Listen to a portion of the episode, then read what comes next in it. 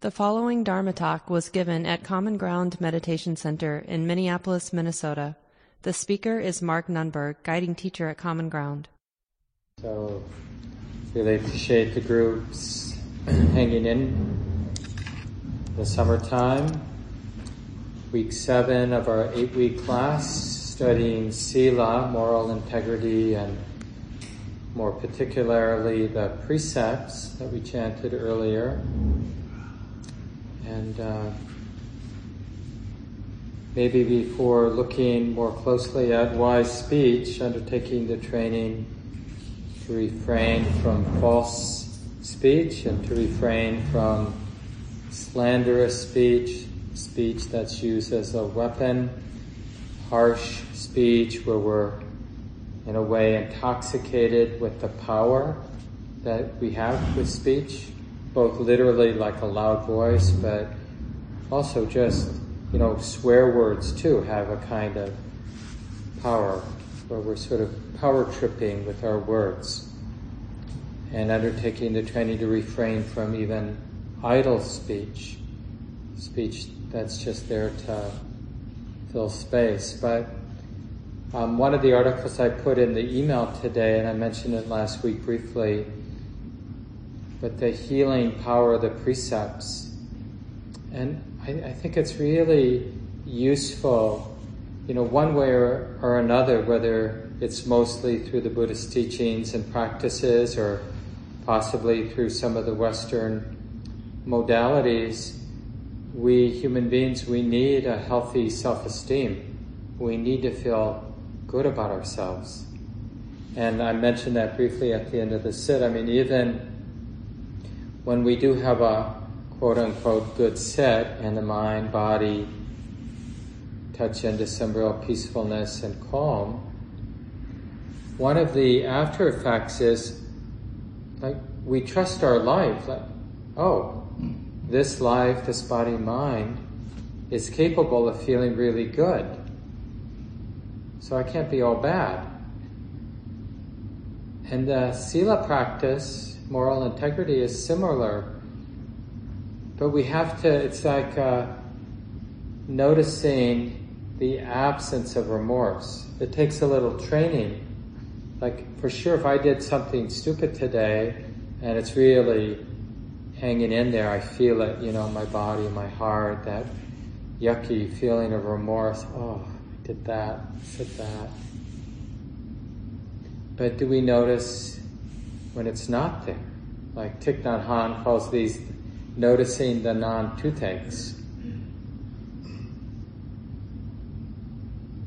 You know, just that lightness. Because there are a lot of people who have made serious mistakes in their life and feel badly about them. And they might not even be conscious, consciously aware that they feel badly, but that doesn't mean it isn't a real burden psychically in their lives. And then when we're that way, it's like we want to keep busy, keep doing stuff, because when things are quieter, we realize what it feels like to be the person who did that thing, or said that thing, or thought that thing. Because that's where the continue, whatever that action done with intention, karma, right? That's the definition of karma. A thought, word, or action, deed done with intention, deliberately, then that leaves an impression in our heart. So right now, I'm the person who did all that stuff prior to this moment.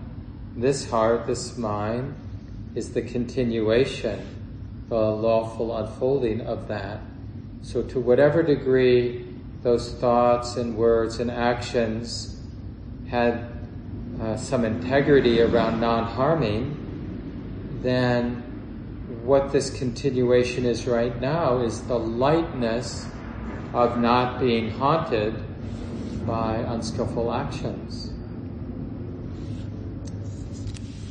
And the Buddha talks about these as uh, three medicines right? The path has three medicines, sila, samadhi, panya. Some of you know these Pali words. Sila, hopefully you know.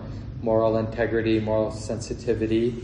Samadhi is that coming together, that stabilization and unification of the energies of the mind, or you could even say the harmonizing of the heart and mind.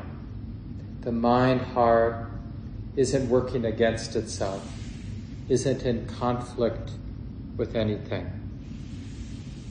It gets badly, samadhi gets badly translated as concentration, right? Because normally when we in English hear that word concentration, we think about focusing our attention on one thing, and that's that can be a, a support, a skillful means for samadhi, but it isn't really focusing. Really, isn't samadhi. It's just a natural coming together of the heart and mind. It isn't fragmented. So that's a medicine. And then there's the medicine of wisdom, of, of view and understanding that's in line with the way things are, as opposed to a view that's not in line, in alignment with the way things are. And those are the three medicines. So, this little passage from one of the texts whatever medicines are found in the world, many and varied, none are equal to the Dhamma. Drink of this, practitioners, and having drunk the medicine of the Dhamma, you will be untouched by age and death. Having practiced, you will be healed by ceasing to cling. So, this summer, we're getting to know, hopefully, the medicine, the healing medicine, stabilizing medicine, liberating medicine of Sila. And it's important that even if you're a morally upstanding human being, which, you know, probably is generally relatively true for most of us, most of the time, right? It doesn't, the, the important thing is uh, you know, that what really gets in the way of all three of these medicines is a kind of complacency. Oh, I understand the Buddhist view of emptiness. So I got wisdom. Oh, I know that calm, that stability of the mind is really good. I, I've tasted that. So I got that. You know, I don't steal and I don't hit. I got that. And then we, we sort of feel like, what do I do now? And the important thing is with our imagination is never imagine that we're done. Imagine there's more to do with sila. And it's like good medicine. So of course I want to do more. There's more to do with samadhi. What's good medicine? Of course I want to do more. There's more to do with wisdom.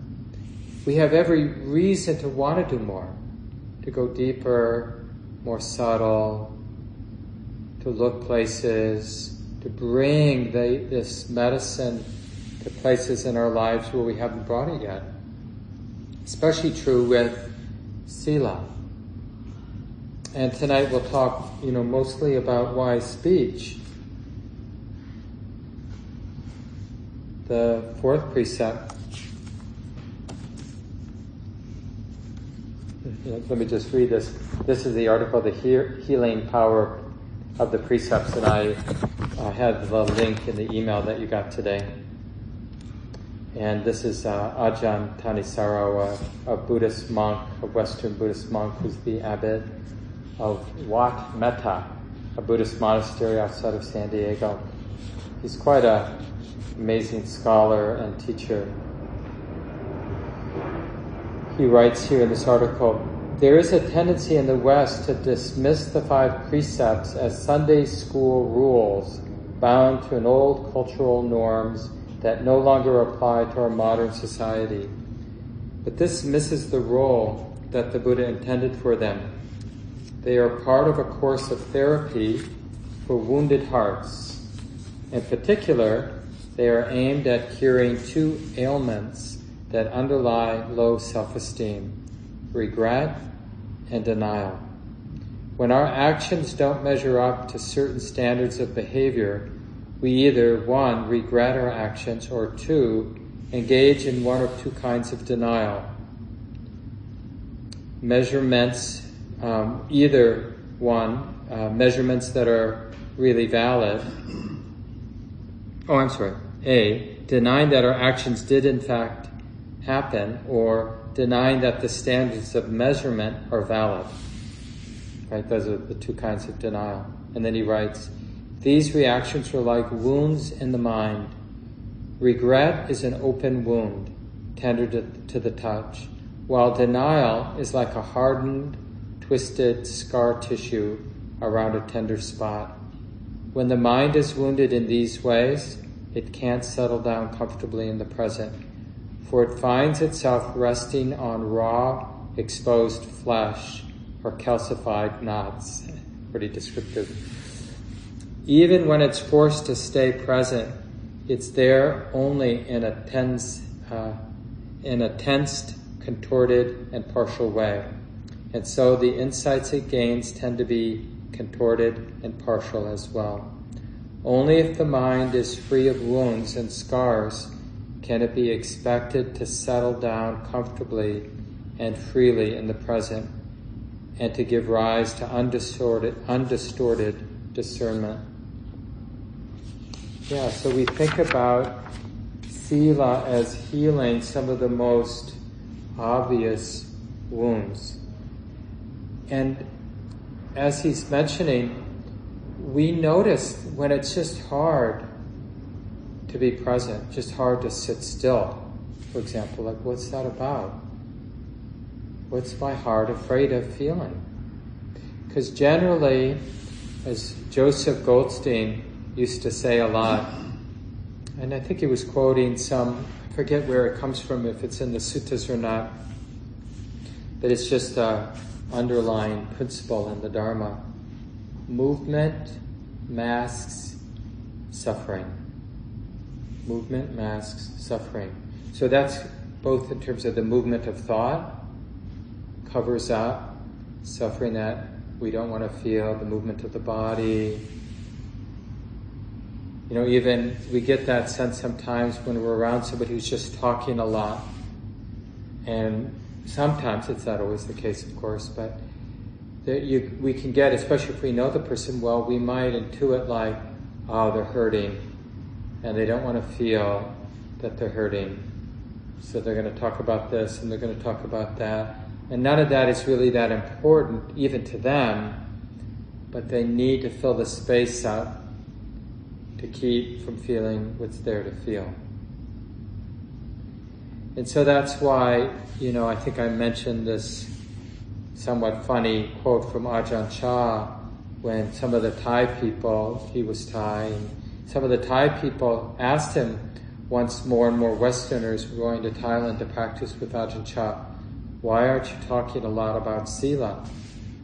Isn't it true that no one's going to progress in their Dharma practice and the development of wisdom and, and liberating insight without developing sila. And Ajahn Chah reportedly said, it's true, they're not going to progress, but I'd rather them figure that out for themselves. Right? That I can't sit. I can't stand to sit still. I can't stand to go off and spend a weekend by myself or have a quiet day without getting on the phone or getting on the internet or I just don't want to be with myself. I don't want to be with the feeling that's there when I'm not filling the space up. Okay. Well, that should make us interesting. Okay, what kind of amends need to be made? That's one of the, there's just so much wisdom that God woven into the 12 step movement that has been so helpful for people over the years. And uh, one of them is this moral inventory, like getting real about what is there. Oh, yeah, that there's some unfinished business there. And we have to feel in and we have to discern and and and it's like meeting that pain brings that integrity to these five precepts, these five trainings. I really do want to undertake the training not to cause harm because I know what it feels like to be haunted by because I've caused some harm. Right? I mean, it would be really nice, and you can do this next week in your small group or with your Dharma friends, but imagine, you know, the hundred of us online and here in the room, if we took the time and we carefully, without judgment, confessed all of those memories in our life that make us flinch. I did that. right? And it would be so liberating and normalizing for us to do that with each other. All of the ways we caused harm in our sexual interactions, with our words, with our kids, with our family, with our parents, all the ways we cause harm. What do they call it? A new word now, ghosting, right? Where you had a relationship with someone and then you were done but couldn't be bothered to tell the person it's over, right? And you just don't reach out to them, you don't connect with them because you don't know what that word means. Just learn that. Trying to stay up with the younger generations. But that, um, yeah, just that willingness to ventilate this world of morality, of, of karma, of what's, what impressions have been left, let or left here in the heart, reverberating in our hearts, and to use those wounds to develop the integrity around these trainings, to not harm, to not take what hasn't been given, to be really alert and sensitive around our sexual relations and be really sensitive and alert around the words we speak to ourselves and to others and where we're choosing not to speak, maybe where we might it might be good to say something. And then the last training is, you know, to bring that sensitivity around the different ways we like to intoxicate the mind, to trip, to dull out, to disappear, tranquilize in a non samadhi way the mind, right? Like, get me out of here. So we can do that with media, we can do that with drugs and alcohol. There's probably other ways we can intoxicate the mind. And the thing is, that might make sense if there was a way of escaping these wounds and unresolved pain that we carry along and the potential to do more. But there isn't. The Buddha was really clear about that, and we can check that out ourselves. We do, it is possible to escape temporarily, to take vacations, right? But we always come back. I think I shared, maybe not this course, but one of my great discoveries around this. Uh, this was in the early 90s after Win and I had moved to Minneapolis, and we'd go see a movie. And after it took a while, but eventually, with some help from my beloved spouse, I really started to notice how irritable I was after seeing a movie. And that it really didn't have anything to do with the movie. But, and it, what it was was, I got intoxicated by the movie. And for someone who was, you know, sensitive to life as it is to some degree, it was really nice to have a break. But then the movie ended, and there it was. Life was waiting. This mind, this personality, these, this unresolved pain, these you know, grooves that my relationships were in, you know, this, this way of relating to this person and this groove of relating to that person. Mark showed back up after the movie. It was like, oh. and I, but, and it was so good to see that. Oh, this is the problem with intoxicants. It's not like having a drink is bad. It's even this is even sort of spelled out in the Buddhist tradition. intoxicants aren't in and of themselves a cause for harm. The problem is it's not in the direction of awakening. What's in the direction of awakening is sensitivity. Now, it doesn't mean, I mean, I still have my intoxicants. I'm not proud of them. You know, I don't drink and I don't use drugs, but I do use media in ways that aren't completely healthy, for sure. And uh, so I try to feel what that feels like when I'm going to the news or going to something to intoxicate my mind, to get away, to escape, only to find myself back. Or use food. Even like wholesome food. I'll make some soup and I'll keep eating it, you know. Because I'm not eating the soup because I need soup. I'm eating the soup because I want escape. And what we all, what we human beings need to do is see that desire for escape and gently, carefully, wisely use that energy towards awakening, because that's the one escape. It's actually a wholesome wish to want to escape the dissatisfaction the uneasiness, existential uneasiness that comes with being a human being. It's, it's actually a sign of wisdom. What's interesting is what do we do with that? To the degree we're sensitive to that uneasiness, what do we do with it? And what the Buddha is saying in that passage I read a few moments ago, we should take the three medicines that are available Take as much of the samadhi as you need, take as much of the moral integrity that you need, and take as much of the wisdom that you need. And there's always more, right? That imagine like a deeper understanding, a deeper experience of samadhi, settledness, harmonizing the mind. It's like uh, some sometimes I think about samadhi as a, you know, when a garden has been cultivated and the soil is really good and the moisture is really good and the placement, the light.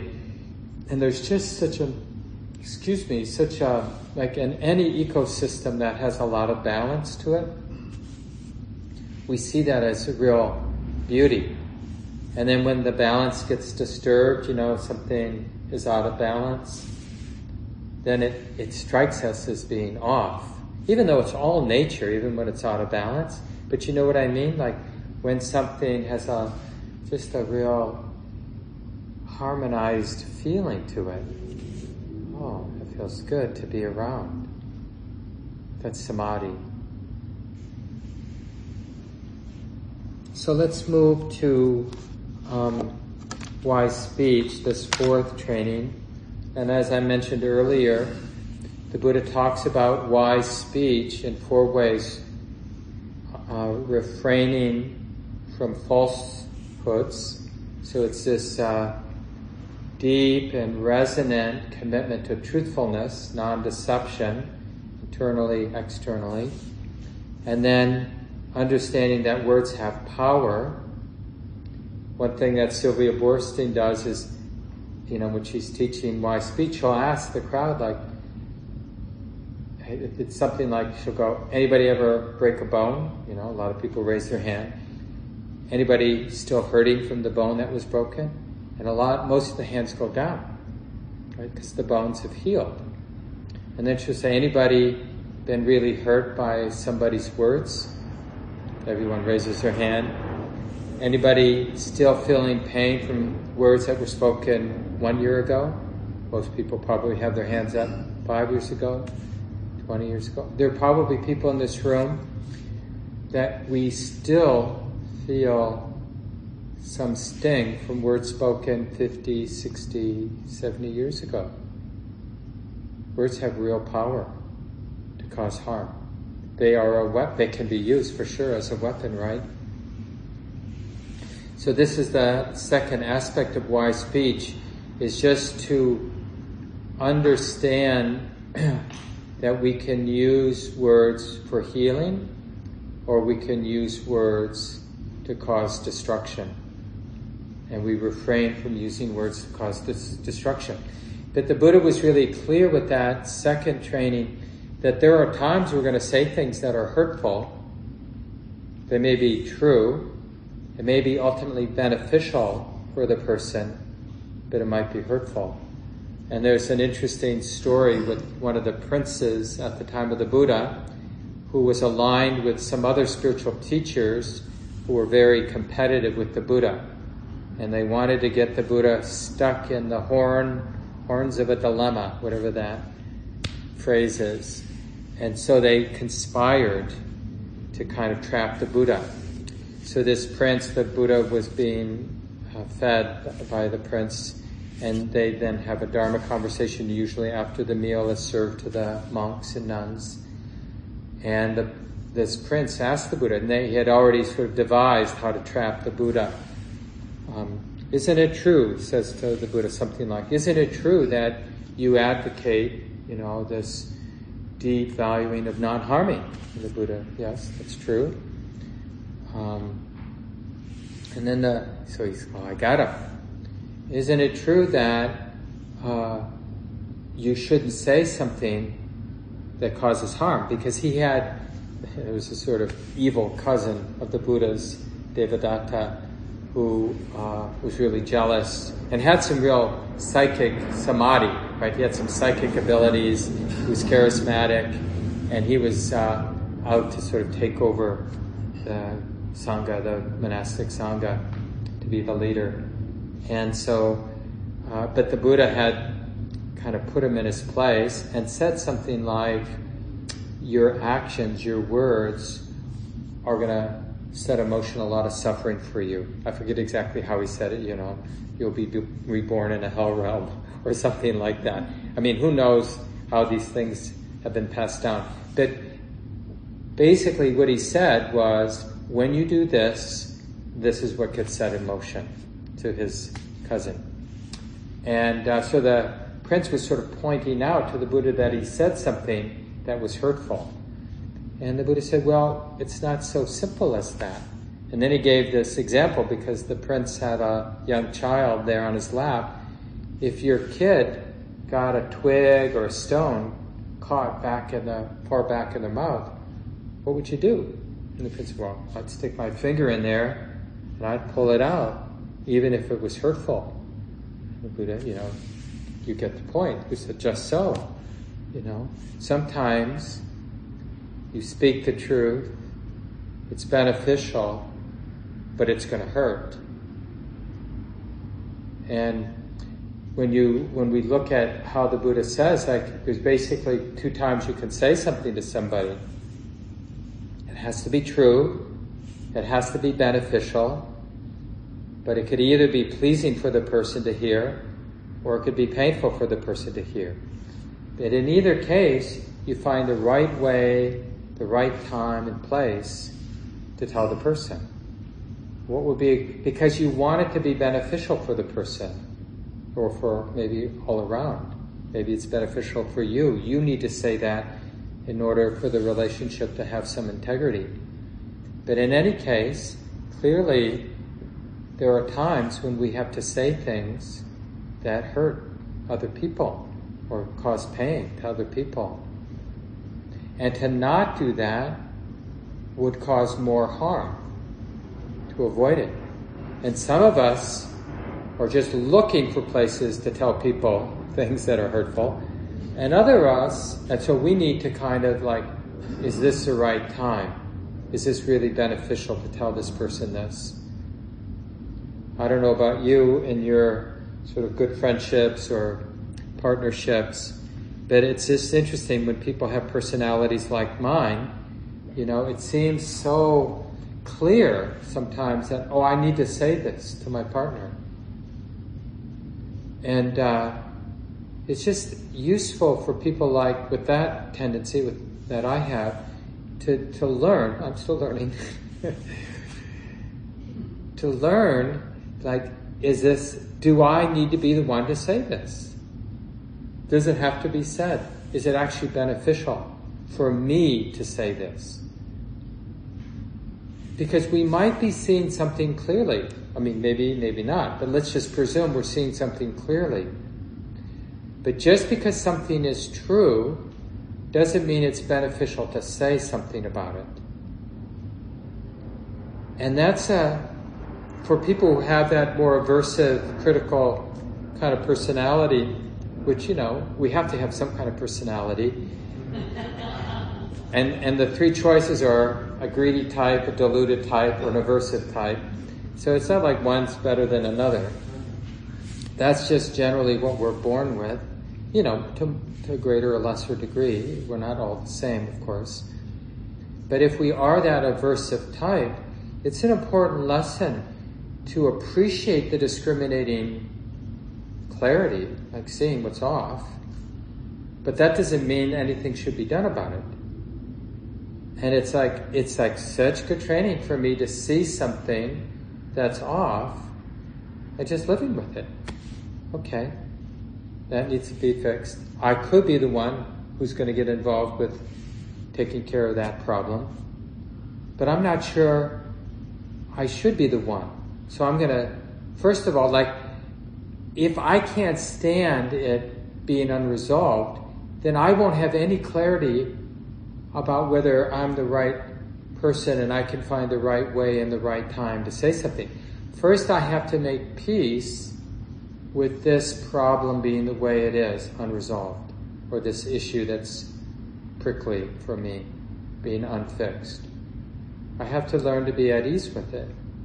And then when I'm at ease with it, then I might have some clarity whether I'm the one to say it, whether there's actually a time and a way and a place to say it so that it's both true and beneficial for all concerned. And the other point here in terms of you know how we use our words is we want to again use our imagination that there's a way to either say something or not say something that's really for everyone's well-being because a lot of times we give ourselves this we we believe this truth, we believe this to be true when it may not be true, which is I have to choose between my well being and that other person or that group over there, their well being, as if it's one or the other. And just in terms of our moral, our training and moral sensitivity, we might want to presume both with our words but also our thoughts and actions, that there's a way to show up with our speech or silence, with our actions or non actions, with our thoughts or not thoughts. There's a way to be engaged that's for everyone's well being, and there's a way to be engaged, to act that is harming all around. And that really makes us, that helps the interest.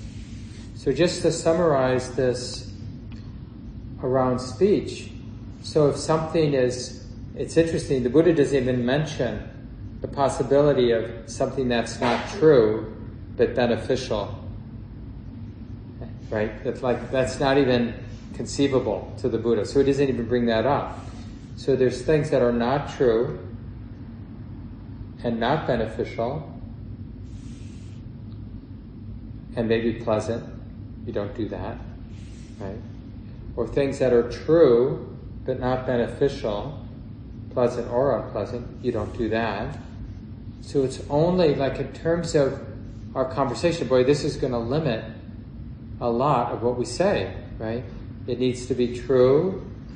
It needs to be felt as being beneficial all around. Like it's healing. We're healing something and to think about our words as a kind of medicine. And sometimes silence is the right medicine, and sometimes speaking, saying something is the right medicine. And we won't obviously always get it right, or even often get it right. But we want to be in this place where, yeah, words, it's like money. It's an energy. And money can be used in ways that are very abusive But money can be used to really take care of people. And it's the same, words are energy too, a precious resource. And how can we use, how can my words be healing? Does anything need to be said? Or as Sylvia Boorstein says, is anything an improvement on silence?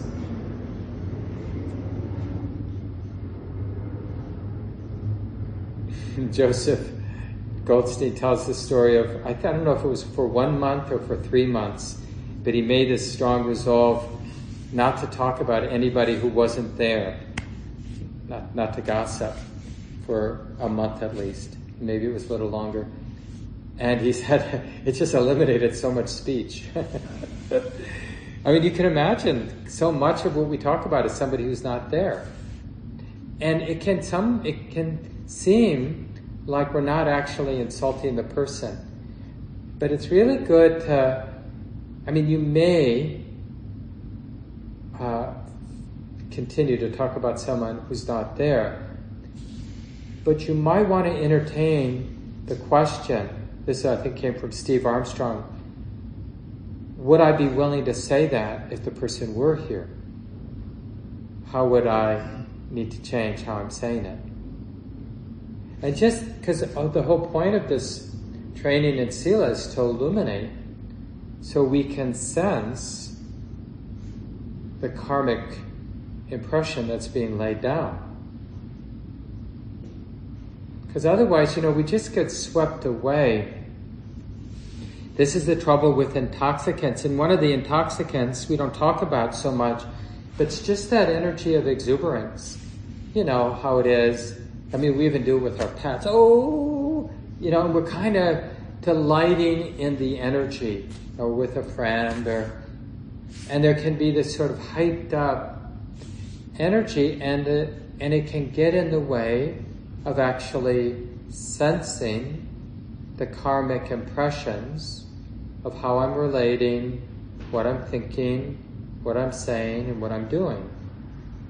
Because we're intoxicated by the whipped up emotional energy that we collectively have whipped up and that's why we like to go to clubs and you know parties and because it's like we've all conspired in those in a lot of those social settings to whip up energy you know we have balloons we have music. We have you know intoxicants. We have permission to talk about to be silly you know we all have our kind of party shtick whatever it is. Some people it's being sarcastic, other people, you know, whatever it is, you know, ways of being funny. And uh, so, but if we're really interested in these healing medicines of the Dharma, then we're a little bit more careful about situations where we can't maintain that sensitivity because we really value it. I mean, I I noticed this. Like, I don't like to go to bars. I mean, partly because I don't drink, but just the energy in bars, it's like not conducive to being grounded. And I really appreciate being grounded. And sometimes I'll have like um, my partner sometimes will drink, have a drink, and I'll t- taste the, the wine. I'll have a sip, and because I don't drink, I can really sense the uh, even just one swallow. And I and it's like I, I like the feeling. I definitely like to get high, in all in all ways. So I like that. But then I notice kind of the desensitization that comes with intoxicants, and I definitely notice it with media, and I notice it in diff- different environments, social environments, even here at Common Ground or there's a big crowd and we're just chatting after a program or after retreats, Buddhist retreats, there's a lot of that energy. And it's like, I want to run. now that's aversion. And I know it's aversion. And I aspire to being the person who doesn't lose grounding in those situations. I think that's a beautiful aspiration. I'm just not there yet. But I do aspire to be there, and I'm better in those situations. So we don't want to just always avoid them, especially when it's hurtful, avoiding those situations. My wonderful older sister just had her 50th wedding anniversary. Wonderful event, super spreader event. it was fun and lots of love and good energy there. But it's, you know, it's not my cup of tea, but it's like, totally, I'm going to be there. And, and when you're going to be somewhere like there, it's not helpful to be there grumpily.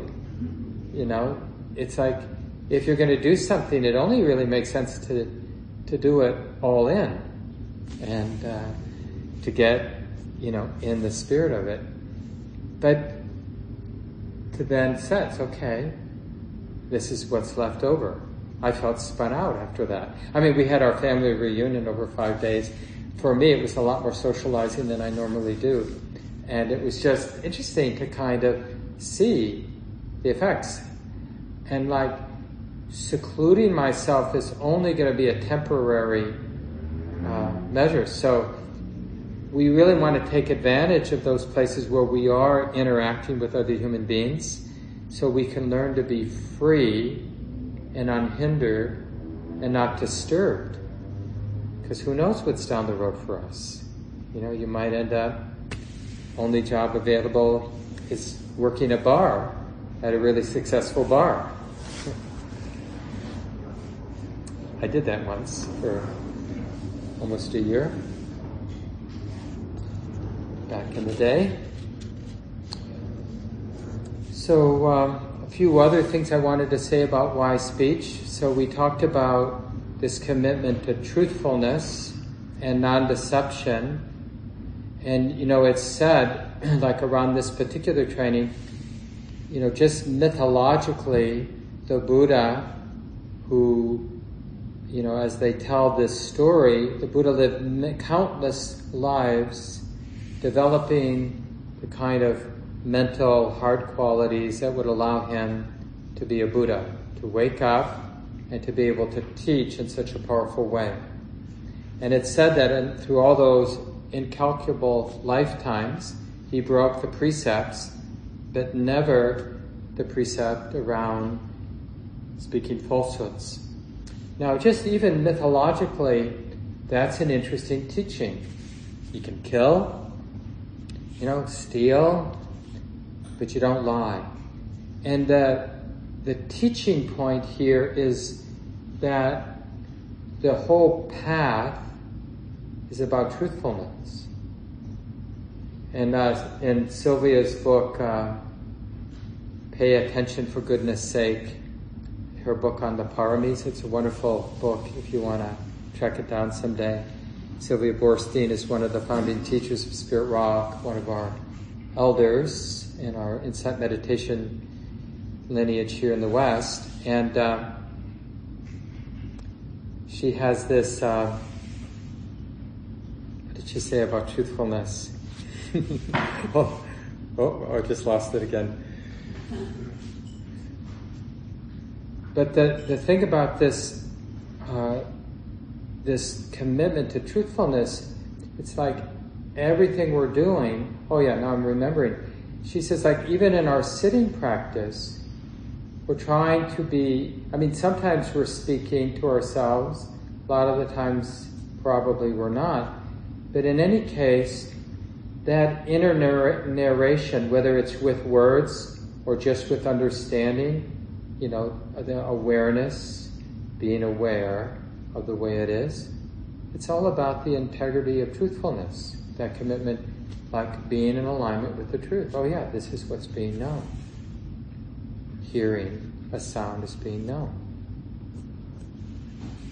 And there's the whole point of building the momentum of present moment awareness is that requires that integrity of truthfulness, of the knowing mind connecting. So for this reason, this is a, it's an important training. Not even to shade in subtle ways. And when we do shade the truth or don't tell the whole truth in order to, for some reason of self-importance or don't want to feel bad about something, it should feel off. I'll just give a small example. This is a long time ago. I, I lived at a meditation yoga center, a real spiritual center we sat three times a day in New York City, right in Manhattan, the Integral Yoga Institute. And uh, back at the time, you know, no, no cell phones back then. And uh, you'd make collect calls, but it was expensive to do collect calls.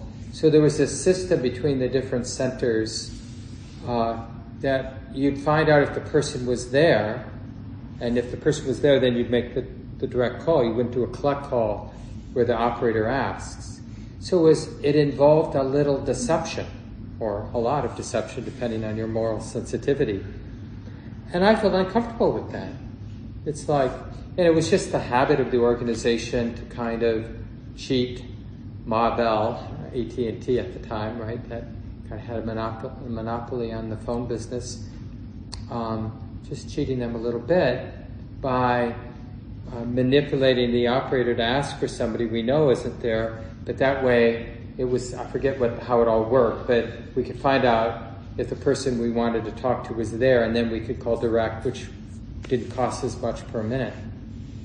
It's just that, like, how many little ways do we rationalize not speaking the whole truth or not saying something when we should speak the truth? And can we get familiar with what that feels like, what's getting laid down? You know, like you're having a conversation with your partner or good friend, or those of you with children, one of your kids, adult kids or young kids, and they ask a question and you shade the truth because it's embarrassing or something. Like, what does that feel like? As opposed to saying, I don't feel comfortable talking about this, sorry, you know, which would at least be true. And are we interested in this truthfulness to the nth degree? Or do we feel like that's going to be a real problem in my business life, in my romantic life, in my social life, in my family life? Like, do we need it? I mean, and especially these days in our wider culture, you know, I think it was probably always bad, but it for whatever reasons, it seems worse now. You know, just how words, how language, speech is used, manipulated. And it's scary. You know, there is just so much deceit.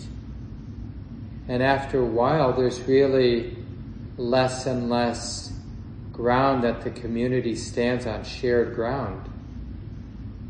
And it feels, I think it should feel, like we're on shaky ground because people seem to be willing, people with power seem to be willing to say whatever they want to say without having to be thoughtful, without having to make amends when they've been shown to be wrong. You just double down. And it's, I don't think this is a political point. It may sound political, but I, it feels like it's a lot of places not just in politics. And you know, it's always been that way in the kind of corporate world, the world of business. You know, you say what you can get away with. But what are we doing in our lives? And can we really appreciate that in each other? Like when somebody has that integrity around their speech, you know, can we acknowledge that and appreciate that? I mean, we do that with kids. You know, those of you who are parents or teachers, you know, when a child really does the difficult thing and comes clear with, you know, says, speaks the truth about something that was hard to say, you know, they, there still may be consequences, but hopefully we appreciate their integrity to truthfulness. Oh yeah, it's really good. It's really good that you could say that to me or with our partners and friends. I'm really glad you told me that. It felt off. I didn't know why. Now I get why that felt off. I'm really glad that you said that. It hurts that you said that, but I'm really happy that you said that. Because it's a way of saying to each other, yeah, truthfulness is really important. And this is one of those places where it can be good to scare ourselves a little bit. Like the Buddha does with his son. There's a famous place in the suttas where the Buddha tells his son who, are, who had ordained, he was a novice monk, like at seven or eight years of age. And a, sh- a year or so after he'd become this novice monk as a kid, he gave his son this teaching, you know, never tell a deliberate lie, even for fun. And I'm guilty of this. I like to tease, you know, and to, yeah, just to sort of, that sort of teasing way of saying something that's not true to be funny. And, uh, but the Buddha was very clear, don't do that. Because if, if you can, you, we might, you know, saying to us, you might not appreciate how important this value of truthfulness is. We shouldn't play around with it. And I, I had this kind of shown to me when I was practicing in Thailand at a monastery a, a ways back. And I forget that, I think one of the senior monks just asked me if I wanted a drink because they get offered drinks in the afternoon. You have your main meal before noon, and then uh, there's sometimes sweet drinks in the afternoon. And I, I said something, this is that exuberance. I said something like, I forget the words, but maybe something like, oh, that, that would be wonderful. Oh, that'd be great. You know, something like that. But probably with a little exuberance. Because, you know, we're practicing in silence. Somebody talks to you. Somebody offers you a sweet drink. You know, a senior person, just a lay person practicing there.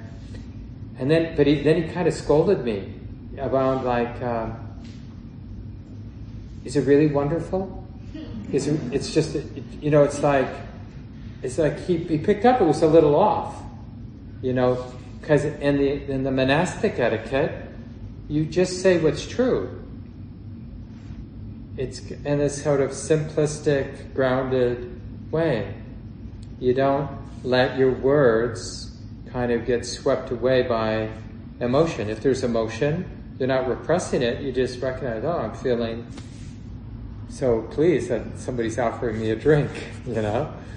Yes, I would like a drink. but it was really, it didn't feel off to me. It certainly wouldn't be off in kind of our ordinary social settings, but it's a different vibe that they're training with. And it's good for us to know that, like to just play with that practice of just saying what we mean, just in a straightforward, simple way. Just say what we mean. It doesn't have to be decorated or ornate or whipped up in any way. We can just say what we mean.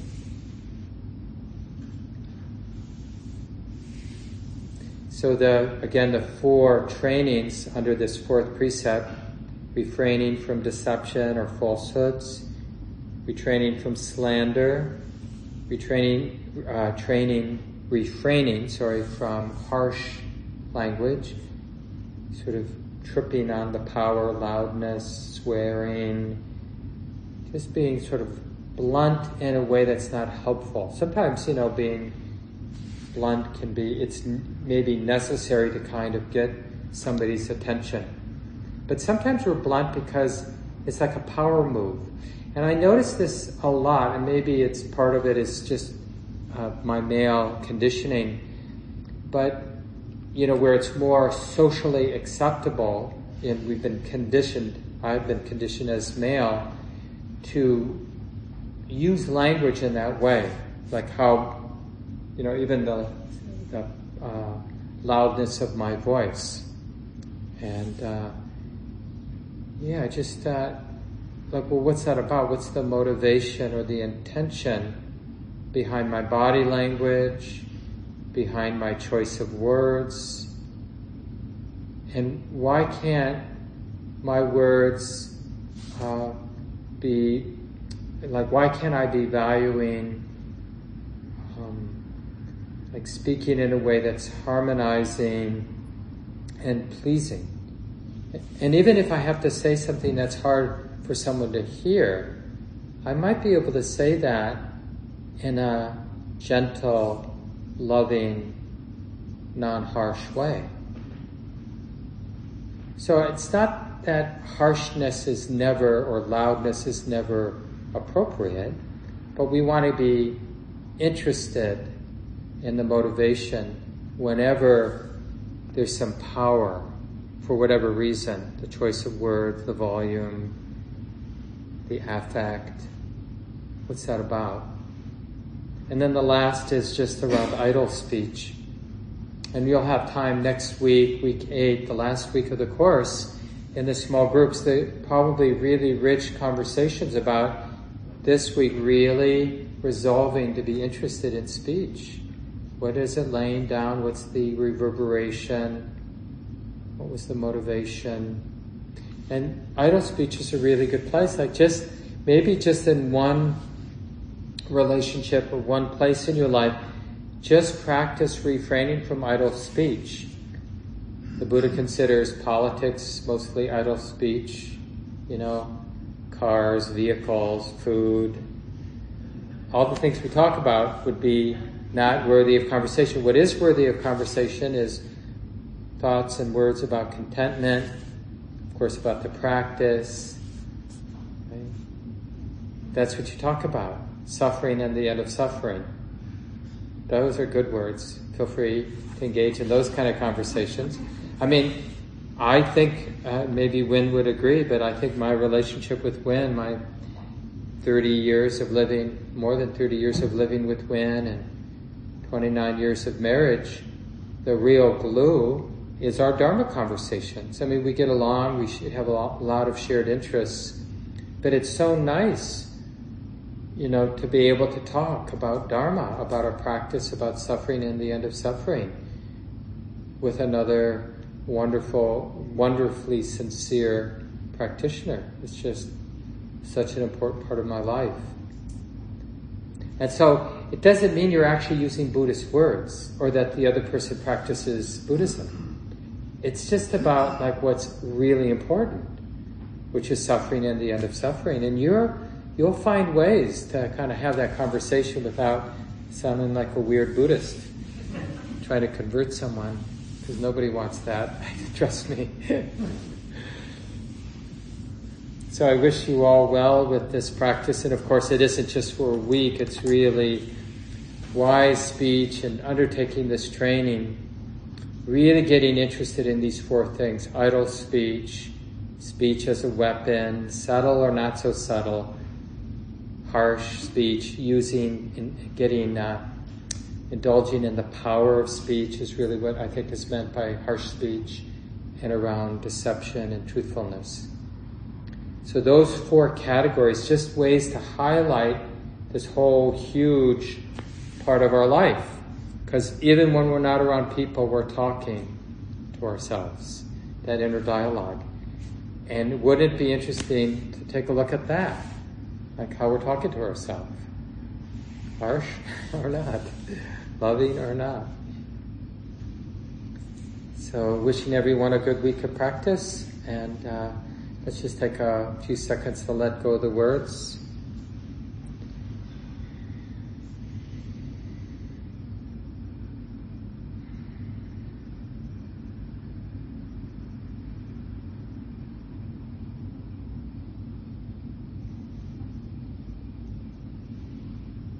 This talk, like all programs at Common Ground, is offered freely in the spirit of generosity.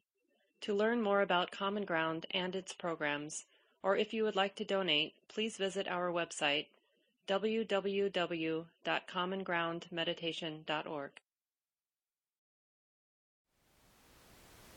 Thank you for listening. To learn how you can support the teachers and Dharma Seed, please visit dharmaseed.org slash donate.